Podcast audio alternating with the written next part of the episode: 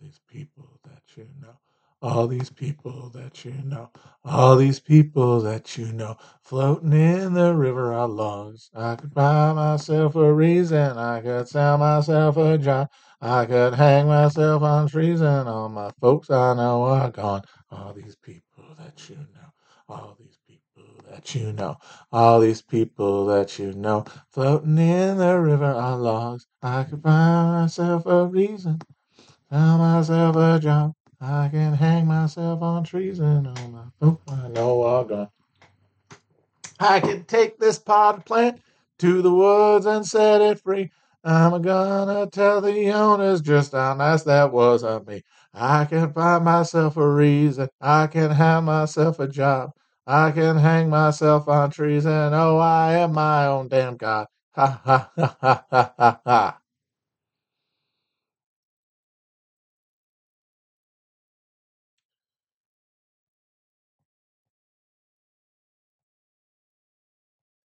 Hello, folks. Hello. How's everybody today? I'm fine. Feeling groovy. I've uh diving headfirst just to let you guys know what uh, projects I'm working on. I've been headfirst into uh, the Spanish Civil War for a, a multi-part inebriated past later this year. That's the next big thing we're going to release. Uh, Chris is going to take a break because he did way more work on Hell on Earth than I did before we come back and reconvene later this year to start working on the Seven Years War Pod, which I'm very excited about because that's where you go from uh, sort of Brenner, you know, uh, which is how we end uh, Hell on Earth with coming back to the Brenner thesis on the emergence of capitalism in England. And then we synthesize and, and merge it with the Seven Years' War and tell the story about how that Brennerian process was uh, enforced through trade, that just as Wallen, Wallerstein says, uh, and his world systems theory predict uh, speaks of. So that's my goal: is to connect those two uh, theories that people are, constantly arguing over into one process. You have a specific uh, geographically fixed phenomenon of uh, capitalism is emerging out of the um, the creation of a ground uh, a free market in ground rent. That's the thesis that uh, Brenner and Woods uh, uh, Wood um, promote. I, I I I I buy it. It's a narrative that makes sense to me, and that's how I understand anything. I don't understand numbers. I understand stories because I am a humanities dork at the end of the day. Never be a STEM lord. Can't do math. Got to count on my fingers. So I, I buy that. And that's how we end hell on earth is we had this stagnant system that was broken open. Different places had different reactions to that crisis. The response in England specifically, the uh, coming together of reformation and uh, declining uh, agricultural yield in the land. Like just de- the, the soil's being depleted by repeated agriculture which is just entropy in the system. Um,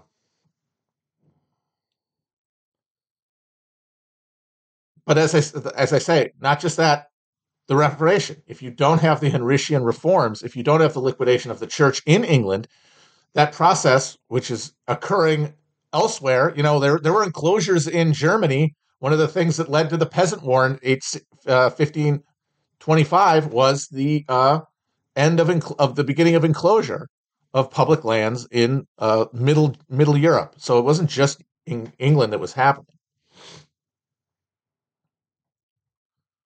but it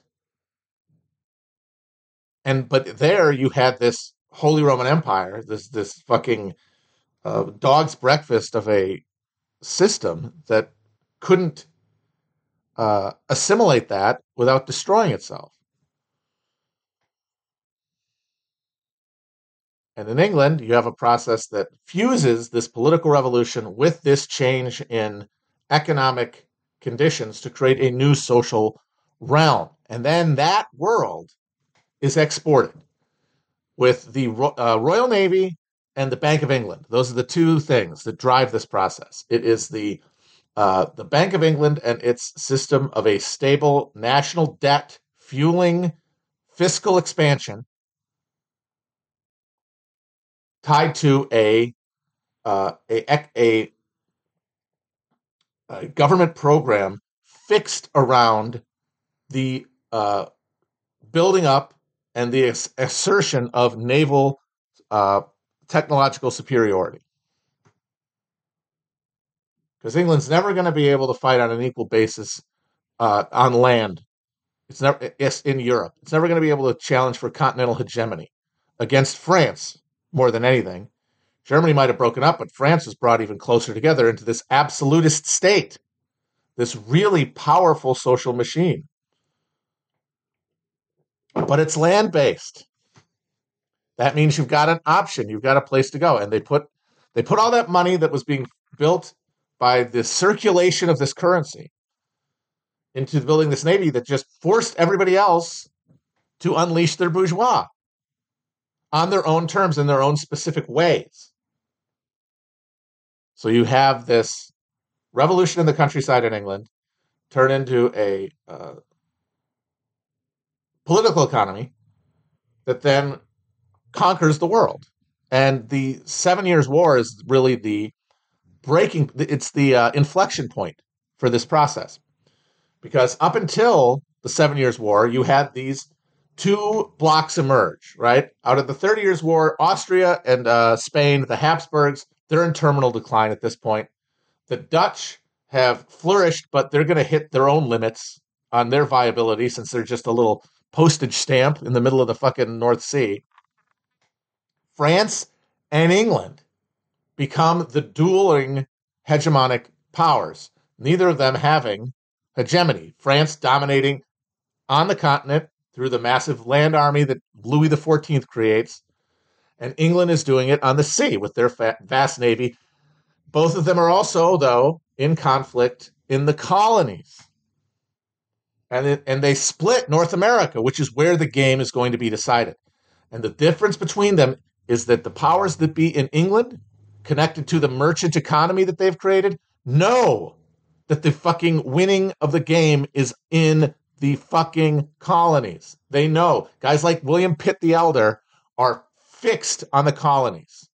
The Seven Years' War, unlike the other wars that happened under Louis XIV, success, Spanish succession, Austrian succession, which were sparked and began on the mainland in Europe, this one starts in North America. It started by George Washington.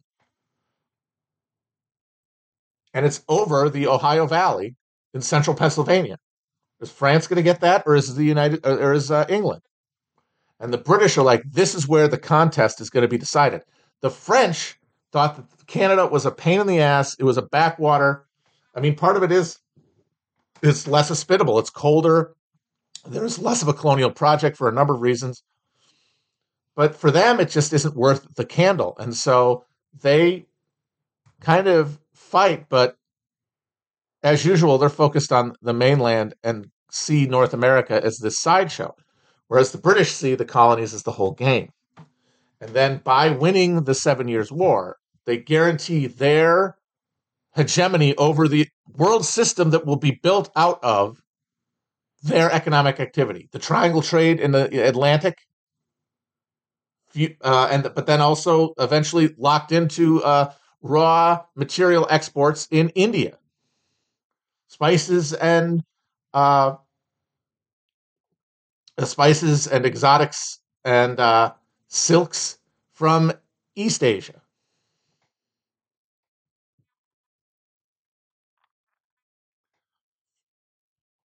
And when it ends, England is ready to kick off the Industrial Revolution. The process of fighting that war, of, of concentrating capital around these questions of military efficacy, is going to create, as a byproduct, a new material economy that people get to interact with to invent things that might not necessarily be for military use. And that's how you get this explosion, this efflorescence of technological innovation. You had a similar thing happen at the birth of capitalism in Europe, the military revolution that we talk about on Hell on Earth. that creates a level. The next time there's an explosion, it's going to kick into an even higher level, which is exactly what uh, happened in England. And so the uh, continental and inter- international hegemon of England going into the second half of the 1800s, I'm sorry, the 18th century, uh, is now going to have a mechanical heart that everybody else is going to have to run after and try to unleash their bourgeois in order to catch up on. We only have the Russian Revolution because uh, Sergei Witte in the late 1800s looked around and said, we can't be feudal anymore if we want to keep being a country. And this process that had gone on over centuries, and it involved the uh, the expropriation of the entire North and South American continent and large parts of Africa, and the domination of India, all of a sudden has to happen like that. And so this feudal uh, kind of quasi Mongol tributary state has to become a capitalist economy overnight. So that process happens in every European country depending on their specific conditions.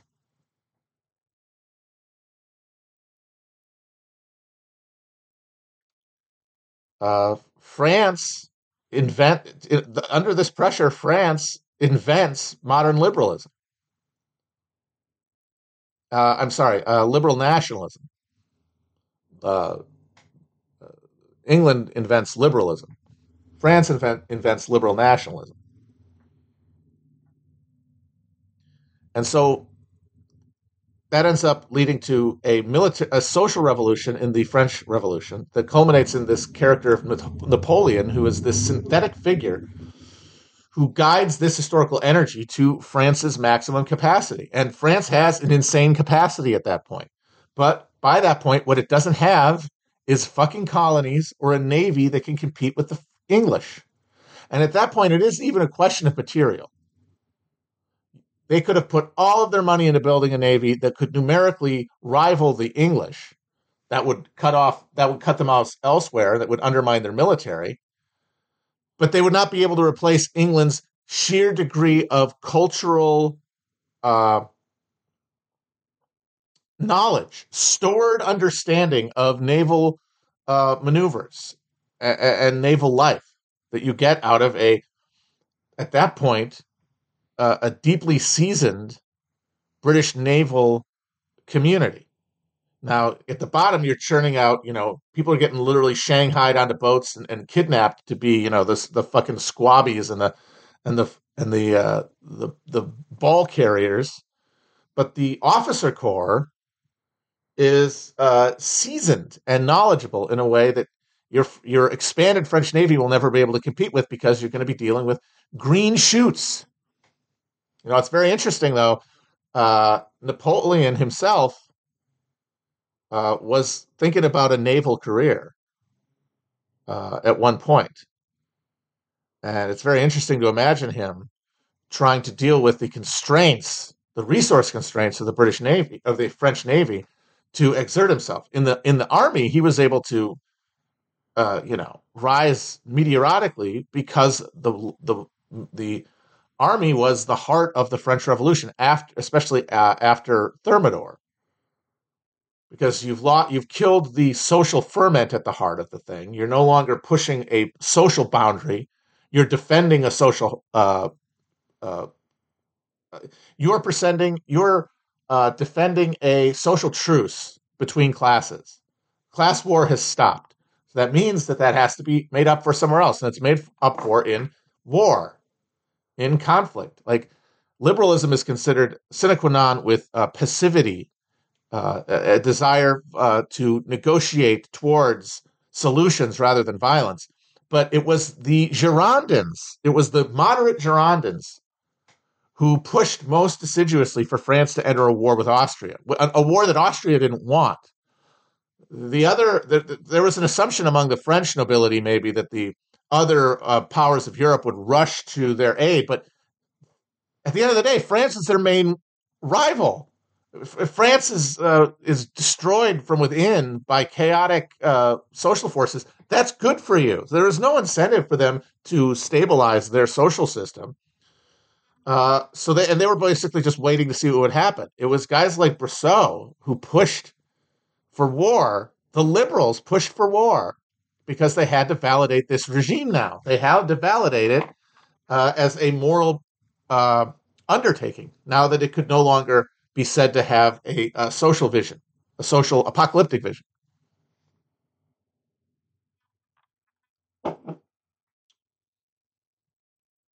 Marx is from the Rhineland, Trier, the, the child of emancipated uh, Jews, emancipated by Napoleon.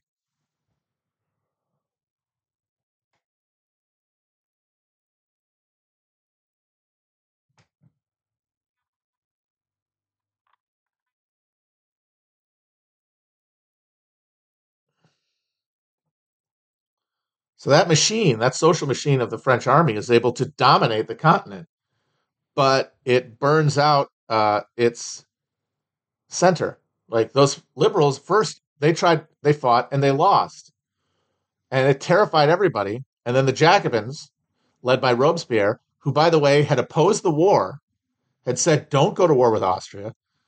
Who said when Brissot and those guys talked about spreading liberalism at the point of a bayonet, he said, nobody likes it. The only th- thing people like less than a missionary is an armed missionary.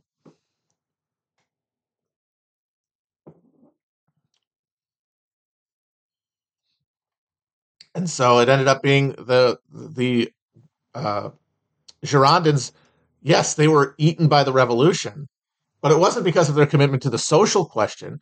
It was because of their desire to avoid the social question through a bellicose foreign policy. But then when they start losing battles, uh oh, now the people want somebody who's more ruthless. And then uh, the fucking Jacobins fill that space. They filled the space of uh, of a better steward of a revolution that was at that point considered to be deeply imperiled. Why? Because they invaded, they fought Austria, and Austria was kicking their ass.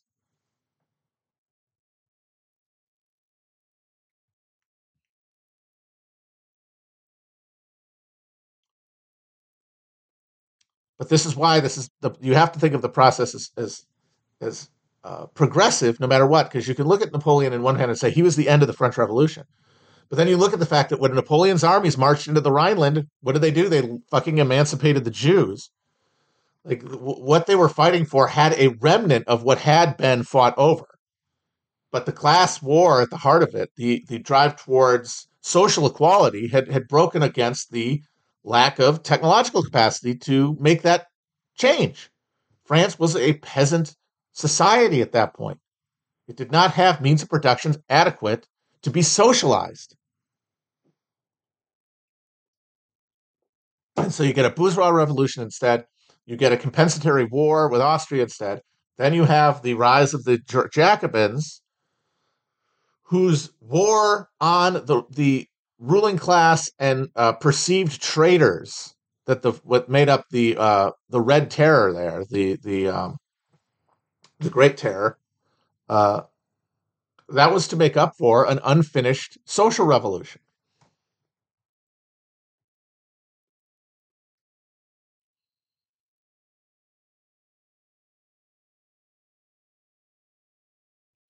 But why are they having this social revolution?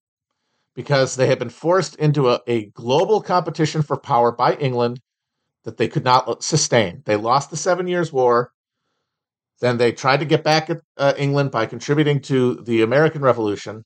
But then in the process, they bankrupted themselves because they had not modernized their economy and their financial system the way that the English had with their unified single central bank lending out a, a stable currency backed by the debt to that to the government in the form of bonds. The French had nothing like that.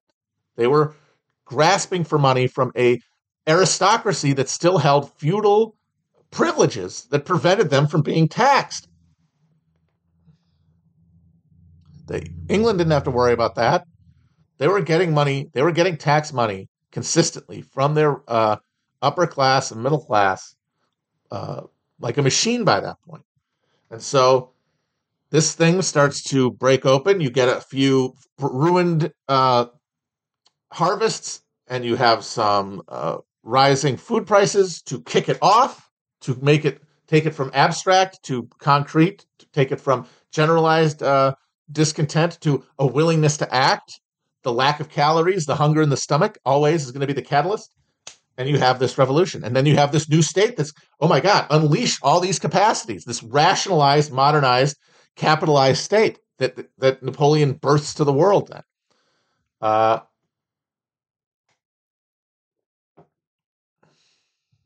but it is still not going to beat England. And then all the other countries in Europe come into being in recognition of this new competitive framework. Italy and Germany are formed out of the need to compete.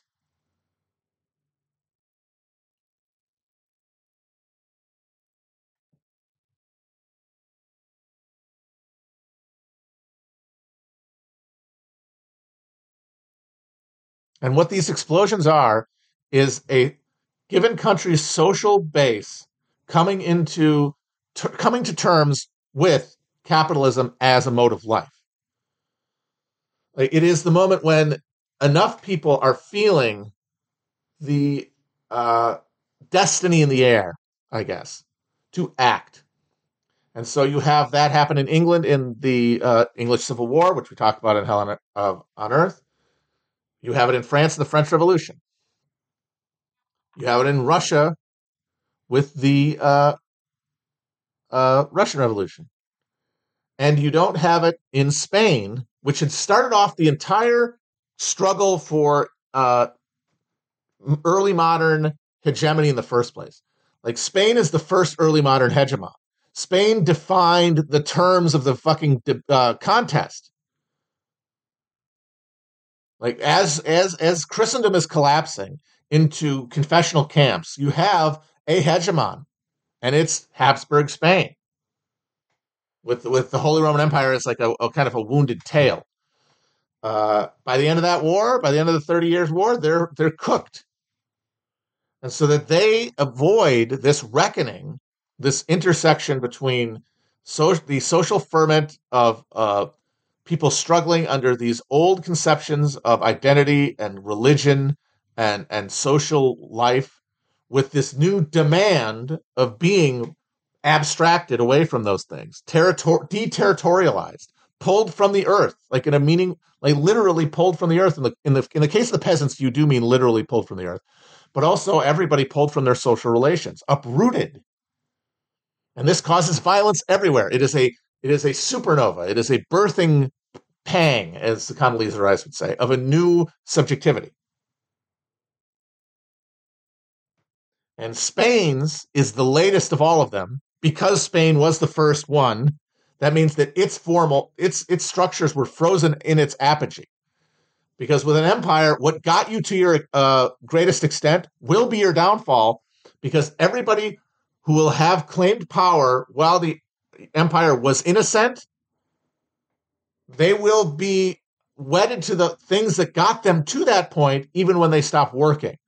Because to change those conditions, to change that subjectivity, would be to be to be de- to uh, be declining instead of rising, to to to be coming to earth instead of ascending into godhood, and they couldn't have that.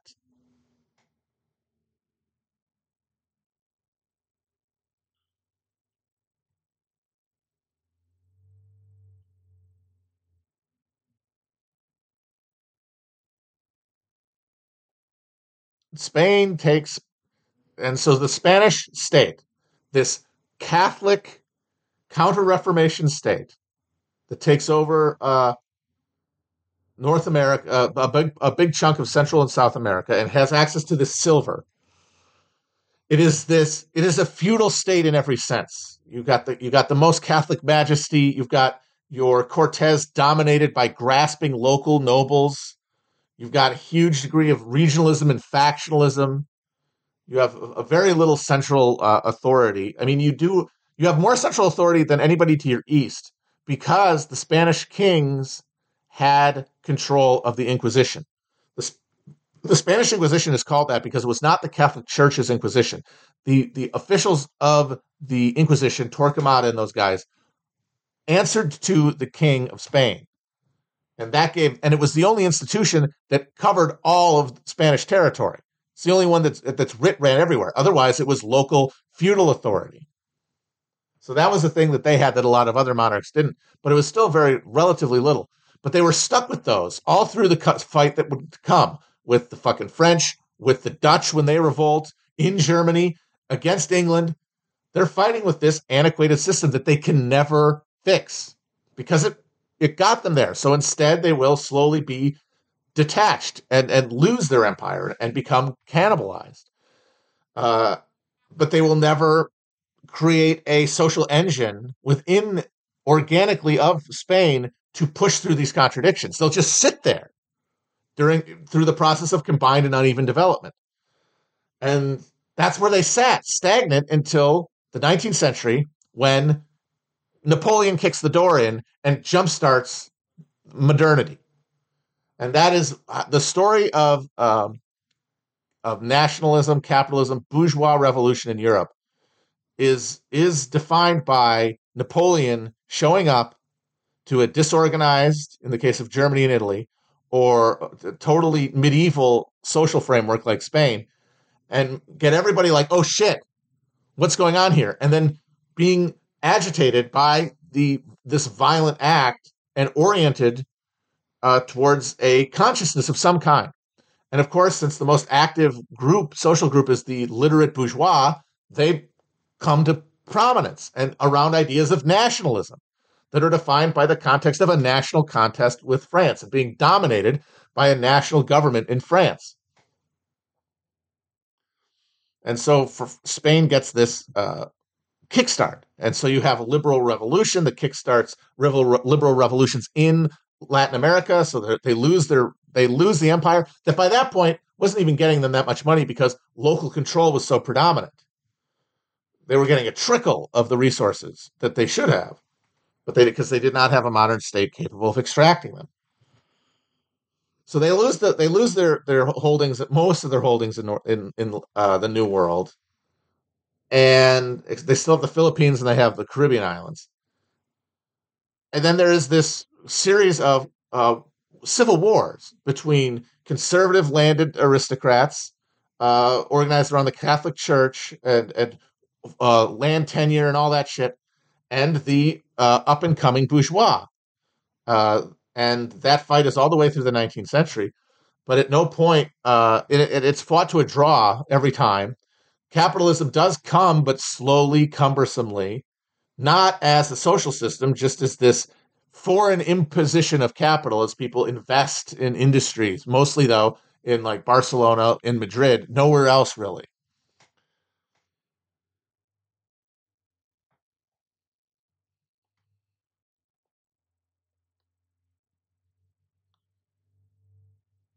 But it's sat on a low simmer. Now, when most of these countries have their big conflagrating moment with capitalism is World War One, which is a continent-wide sort of recognition of the of the stakes uh, and a, a, a somewhat deliberate process of uh, waging national war to avoid class war.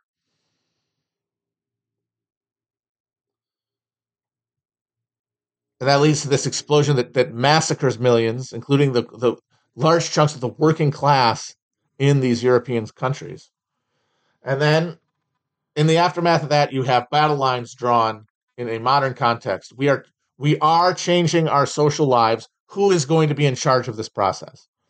And it aligns into these blocks, which broadly are the bourgeois themselves and their liberal institutions and liberal intelligentsia, uh, and the social base that they connect to, mostly professionals. Uh, you have um, the working class broken at this point by what happens in Russia, which is a national manifestation of the class war. No longer is the class war hidden. It is now overt because it is now expressing itself through the framework of these state the state comp- competition that Westphalia in, uh, is, seen to like represent the beginning of.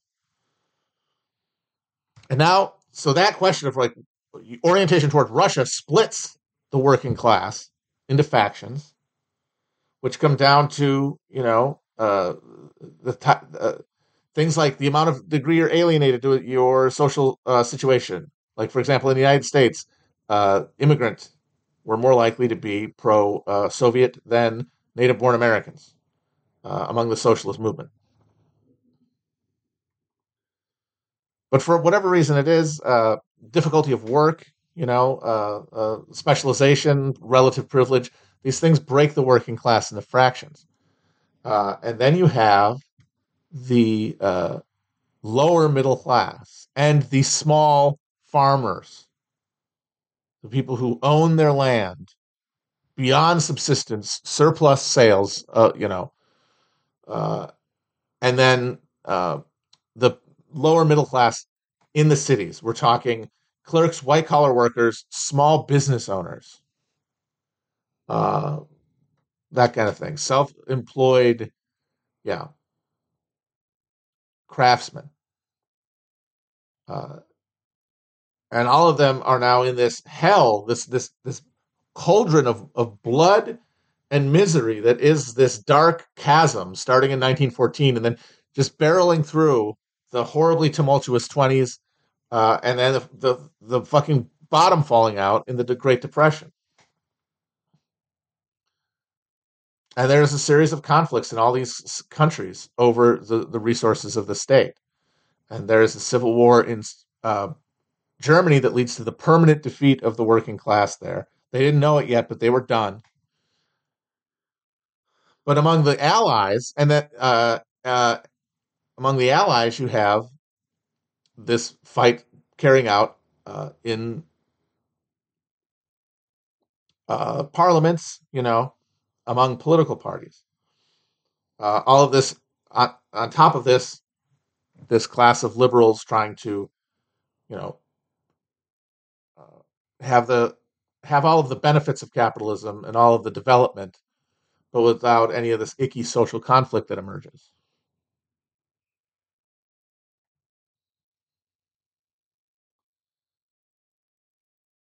And it creates this eventual stalemate as fascism takes power in France, I'm sorry, in Germany and in Italy legally because the divided left is defeated by an alliance of capital as an independent force, defining all these other institutions, contributing to all of them in one degree or another, uh, uh, dominating all of them, but not being defined by any one of them.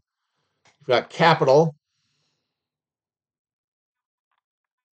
uh, the uh, military aristocracy, the Junkers, and then that middle class. And that's enough to take power against the divided working class.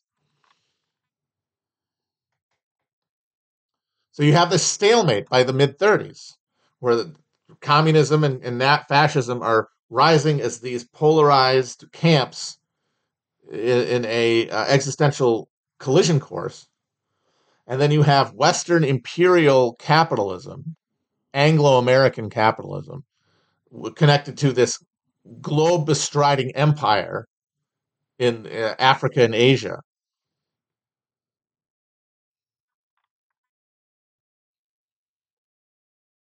They're all driving against one another. Something's going to pop. And the place that pops is Spain, because the Sp- Spain is the farthest back in this process, has done the least to create uh, durable and uh, legitimate liberal institutions. It happened to Russia, first of all, of course, in 1917, because they were even more uh, backward than fucking Spain because they were in an entirely different context. Like they were in, they were their their um, for most of their history, their competitive framework was not against Western Europe. It was against the Ottoman fucking Empire and like the Polish, Poland Lithuanian Commonwealth and Sweden. It was an entirely different competitive framework. Defined by states that had not had so uh, capitalist revolutions. So they they pop a gasket pretty much immediately. The, there's there's nothing they can build between February and October of 1917 capable of channeling the energy that is being unleashed by this social apocalypse that under that undergirded the uh, Russian Revolution, the social apocalypse of World War One. But France, Spain didn't fight in World War One. By that point, they had lost so much of their territory, having had the last of their holdings jacked by the United States in the uh, Spanish American War, that there was no reason for them to get engaged in any of this uh, power block shit, any of these uh, alliances, because they weren't defending anything. They had a, a, a, scrap of territory in northern Morocco that they would go and have war there instead, and they would get their asses kicked by Rif tribes people. But that, so they had this little pocket colony that they could kind of amuse themselves with and give their army something to do. Really, what it was. Like like we have this military because we got this uh, this this still ruling quasi feudal aristocracy with all these fucking sons that we got to do something with. And what do you do? You put them in the army because they think it's cool. They think it's epic because like it's all the it's all these remnant chivalric values that we never got around to overthrowing. So we got all these assholes. What are we going to do with them? Well, let's send them to Morocco. They can get ambushed by a tribesman.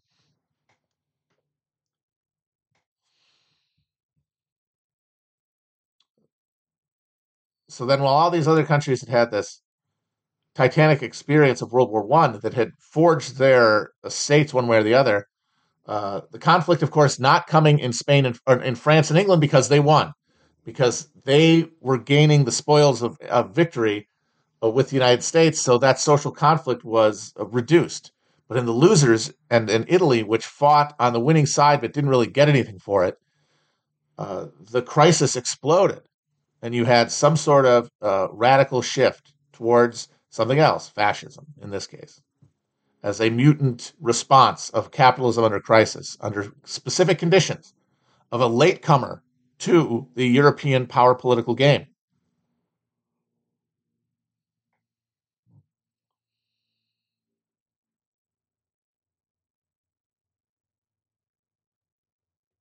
So in Spain, by the mid 30s, you have this incredibly uh, powerful working class movement uh, that was divided similarly to the German working class, but the dynamic was different. So in Germany, because I think it was the first place, because feudal uprootment had been happening for so long there. Um, yes, you had the the split between the radical communists and the more conciliatory social democrats, but the communists maintained their basic adherence to a legal approach to power. Yes, they were in, they were uh, subservient to the Comintern. Yes, they intrigued around, about uh, rebellion and revolution in the in the early twenties, but by the mid twenties, they were a political party, are uh, competing for power on a legalist framework of participation, and had a party that reflected that. Uh, in Spain, you didn't have that. The more radical faction is anarchists who are trying not to work through capitalism that they feel that they're enmeshed in, which is the experience of a fully capitalized subject. They are trying to resist the imposition of a modernity that will alienate them from a, a conception of social life that is still rooted in the village it has been stripped of religious language because they hate the church because what the church has done for them and done to them as an agent of power. But the social gospel is still alive and well. And that rejects the requirement of Marxist dialecticianism, which is to push through the process of modernity. Instead, they say, no, we will resist modernity. We will step aside. We will, we will sidestep modernity and we will develop a post scarcity economy through the building of it. not through claim uh, uh, vying for state power, imposing capitalist rationality and central and central authority from the center, and then turning us all into people that we will not recognize. No, we're not going to do that. And there were enough of them because there were so many, more than anything, there were so many landless rural farm laborers. The type of people who were fucking revolting in Barcelona in like the 1600s.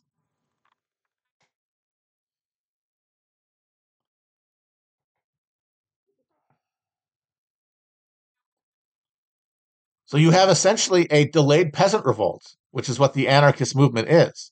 It's the fucking peasant war of, eh, of 1525 finally come to Spain.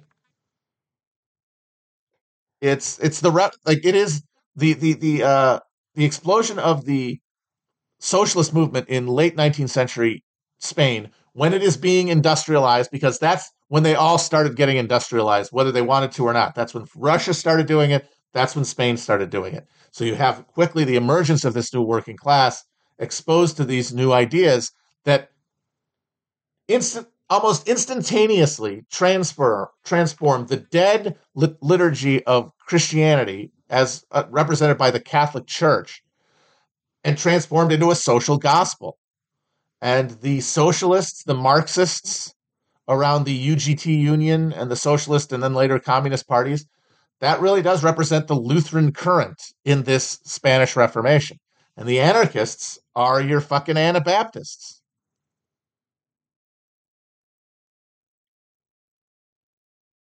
and they have a much bigger social role than the Anabaptists did in the 1600, 1500s because uh, of the technological revolution that means we don't we aren't just a bunch of people. We aren't just a bunch of unemployed farm workers. We have access to radios cars firearms. These things can be uh, organized and brought to us. We can. The, the the factories we work in we can go in there and seize control of them. We can uh, organize our social power in a way that the peasants of middle uh, middle Europe in the 1500s who got slaughtered, and the Anabaptists who got uh, cornered and massacred in Munster, they were able to actually assert power, but only for a while because of the uh, contradictions at the heart of trying to fight a modern war against capitalist subjects as a feudal one.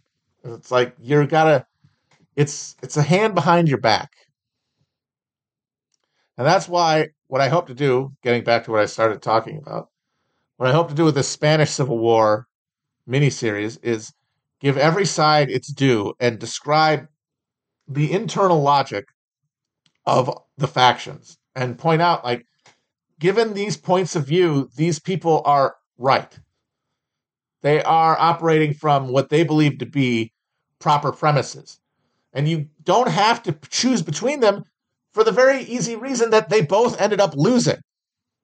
The anarchists were not able to defend their revolution against the bourgeois and communist alliance. And then the communists were not able to defeat the nationalists once they took power it wasn't there either way. And the, that's the tragedy of history is that we're forced to act in conditions that we don't choose. And outcomes are determined by things that we largely don't have any power over. All we can do is is is find our moral place and act from it and not try to project like that's the liberal paralysis because the liberal gets to sit in the middle of all this and tisk tisk and say, oh, look at these barbarians. We wouldn't do that. But only because they're sitting in gravy, only because all of the misery and violence that sustains their world is out of their view. Like I've started doing my research here with the classic, uh, the probably the English, the, the most esteemed one volume history of the Spanish Civil War by Hugh Thomas. It's big, it's it's it's comprehensive, it's it's well regarded. It's it's the fillet of the genre, as Jeff Daniels would say in Squid and the Whale. But, you know, and it's got a lot of great information. And I'm going to go from there, you know, like, okay, what do I need to follow up on? And then I will follow up in those directions. That's how I do it. start with a big, thick general book and then dive into specific subsections. But what's really funny reading it is Thomas's like uh, complacent British liberalism. The, he's just looking at all these sides like, oh, these these hot blooded Latins, they can never compromise. But the thing is, only the liberal can feel the titanic shift towards a capitalist subjectivity coming and be fine with it. Everybody else is horrified at the sound and wants to stop it and is going to try to stop it.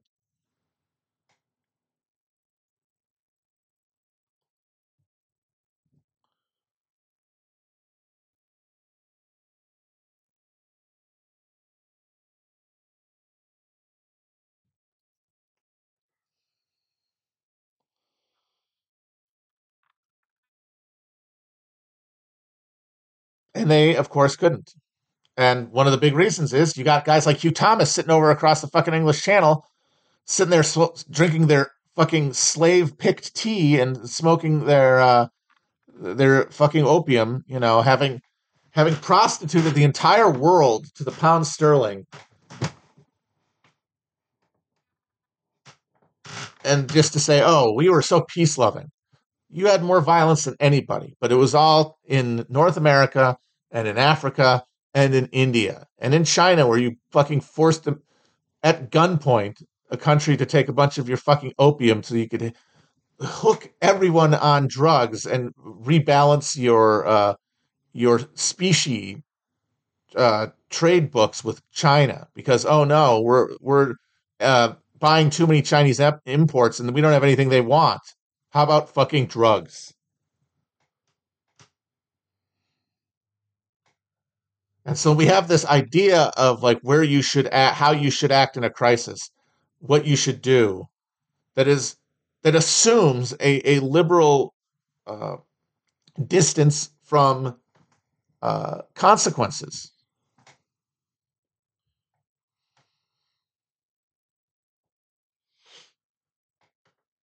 So that's what I hope to do with this is just be like everyone was acting how they thought they needed to.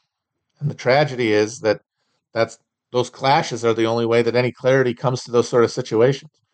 And that the last thing you should do is sit around trying to figure out who was right and who you would be. You're not them, you're you, and you have your own questions in front of you. We all do. And we have to defeat that self satisfied liberal in our head. Somebody asked about Ernst Thälmann and the in the German Communist Party of the 30s and whether they could have done something to prevent or the 20s and early 30s. No, yeah, uh, they they could have done something to prevent the uh, Nazis coming to power. I don't think so because by definition, the German Communist Party is going to be hotwired to the foreign policy goals of the Soviet Union. Like that is that's what defined the Communist Party is that it was orienting its uh, itself away from a German-based political movement like the SD, SPD and a, a, a as an instrument of the foreign policy of the Soviet Union. And this to them was the strategically smart thing to do. Why would you not want to work in coordination with one of the powers of Europe, which is now in the hands of the workers? It made sense to them. They were committed to doing it. There was no way we were going to stop them from wanting to do that. So the question becomes, what did the Soviets tell them to do? And the fact is, is that Soviet management of the German Communist Party throughout the 20s was awful. It was disastrous because it was being done in Moscow by people who didn't know what was going on in Germany.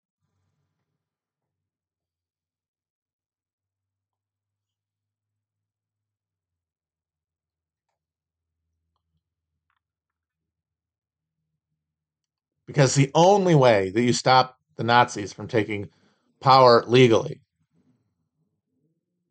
and force them to to rebel, which they want to do and will do if they have to, uh, like the uh, anarchists were able to force in Spain. Like, okay, we know you guys are going to fucking do this at some point. Do it so that we can take power in fighting him Because we're not going to win through the ballot box. We're the communists. We're the existential threat to everything that the state is. It will not give us power through the front door.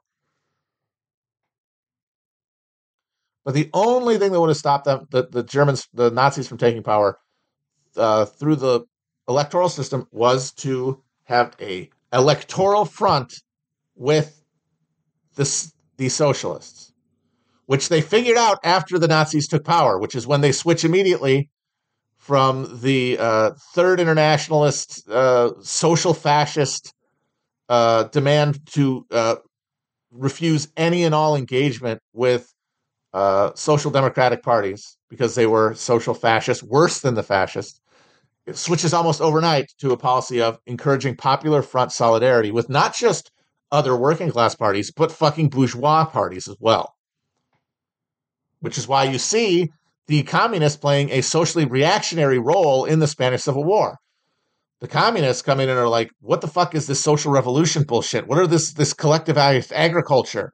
What are you doing? Turning the fucking grand hotels into soup kitchens? You're scaring the straights."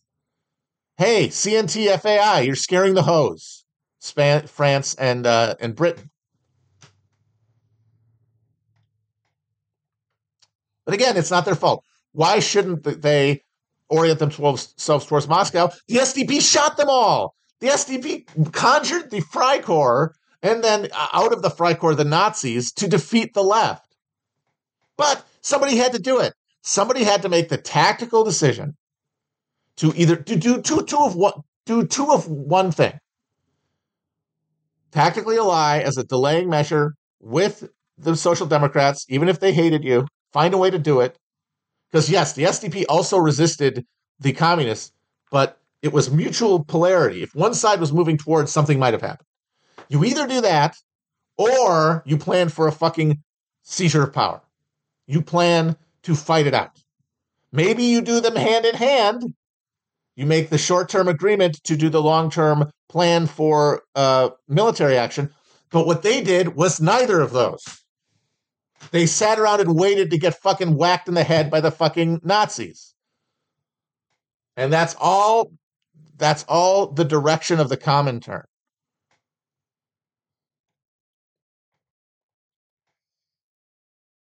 Yes, that decision that decision depends on your strength in that moment which is a decision that can't be made in Moscow.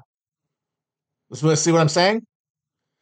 In doing the thing that they thought was going to help them the most, tie themselves to a world revolution headquartered in Moscow, they hamstrung themselves and made it so that it was impossible for them to act in the moment.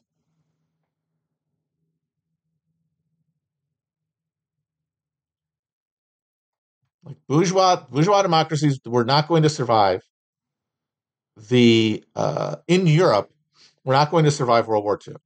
And the liberals that are looked backward uh, hero- as heroes, people who are trying to settle everybody down and, and prevent all this violence, or actually just the most deluded motherfuckers around, because they were the only people who didn't know that. And a lot of liberal judgment of these actors retrospectively basically says, well, if you'd all only believed in it too, it would have kept going. But belief is in results, and the results of bourgeois democracy were uh, that they had rendered themselves moot to anyone but the most deluded and or uh, most materially adhered to this bourgeois state among us.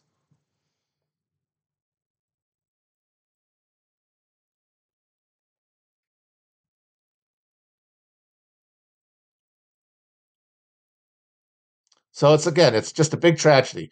I mean, uh, Thälmann himself is kind of funny. Like he was just a kind of a bimbo, he was, or he was a he was the kind of guy that like uh, was fetishized by by communist iconography, like a like a real working man. But he didn't really have a uh, nuanced understanding of what was going on. But that's the thing. Nuance kills you at a certain degree. You need to have people of both sides, the fucking neurotic and the man of action, the Trotsky and the Lenin, to move forward and they didn't have that. As I've said before, the the Lenin of the German Revolution was fucking Frederick Ebert. He was the person who saw what was happening and acted, but he acted from the position of wanting to save the bureaucratic structure of the Social Democratic Party, not to advance a working class revolution. And that is because the German working class political movement had had 30 years of legality to build that kind of uh, uh, self regardance. Whereas the Bolsheviks have been, who were the most motivated of the of the political organized class, uh, had been illegal right up until the revolution.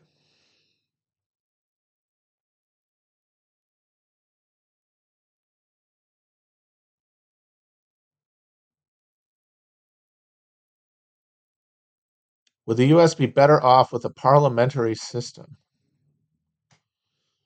I mean, it's hard to imagine any structural change meaning anything because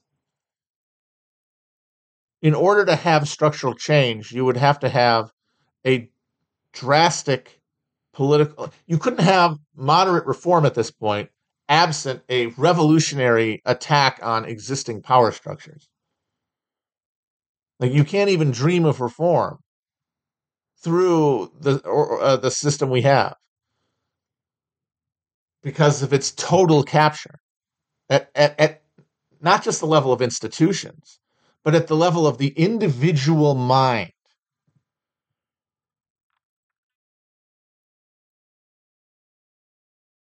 Like the closer you are to machinery of power in this country, the more hollow you are of human feeling, of human values, the more you adhere to a reptilian worship of this alien structure, this this this oily piston spider.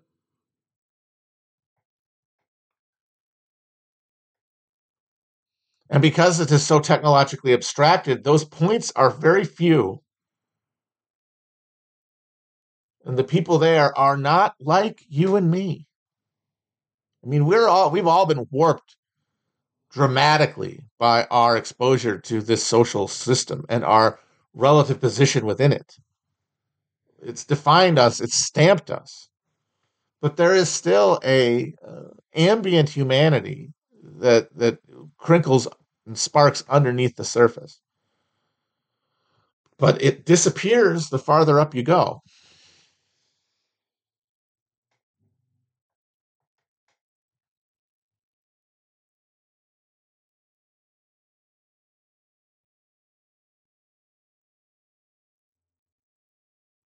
Conditions change and they could lead to dramatic change. But say a parliament for America would only come on the other side of that process. It could not help initiate that process. You know what I mean?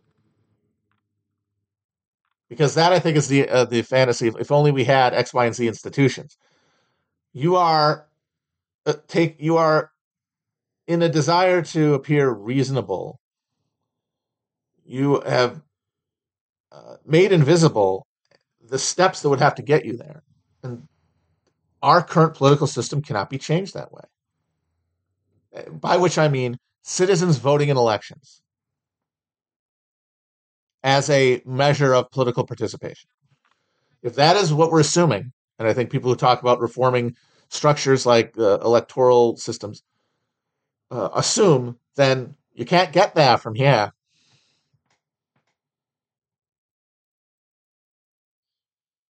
And so it becomes sort of a uh, a beside the point. Because that question of like is it, is a parliament good? Will it be helpful? Need to be made by people in a position to build it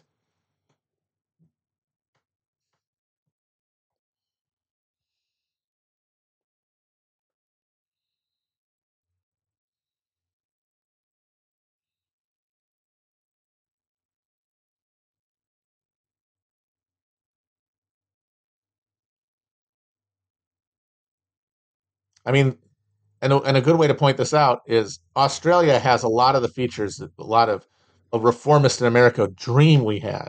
They have short elections. They've got uh, proportional representation in their Senate, although it's insane they have a Senate. Get rid of that. What are you talking about? They have mandatory voting. And they're uh, as neoliberal and uh, devoid of politics as we are.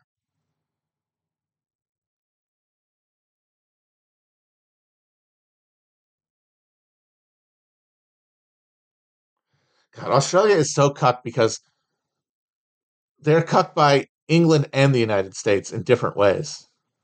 It's brutal. Like they they they're they're just they're getting lucky Pierre'd.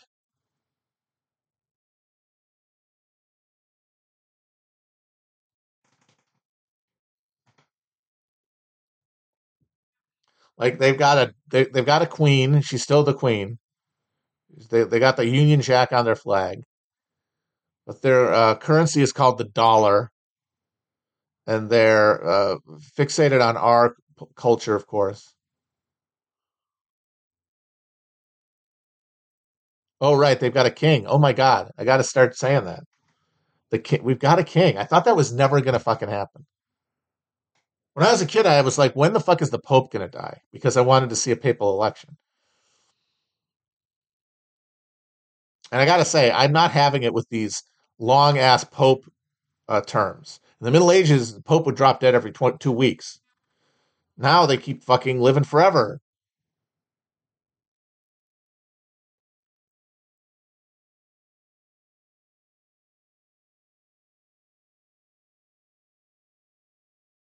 I want there to be like a year of the four popes type deal.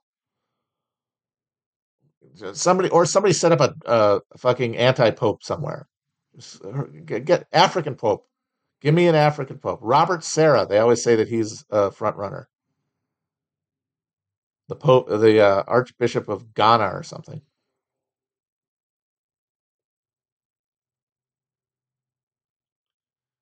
Ratzinger did not last long. He just died. If he had not quit, we would I would only be seeing my second ever papal election. Now, instead, I still only had two because Francis and Ratzinger. I want another one.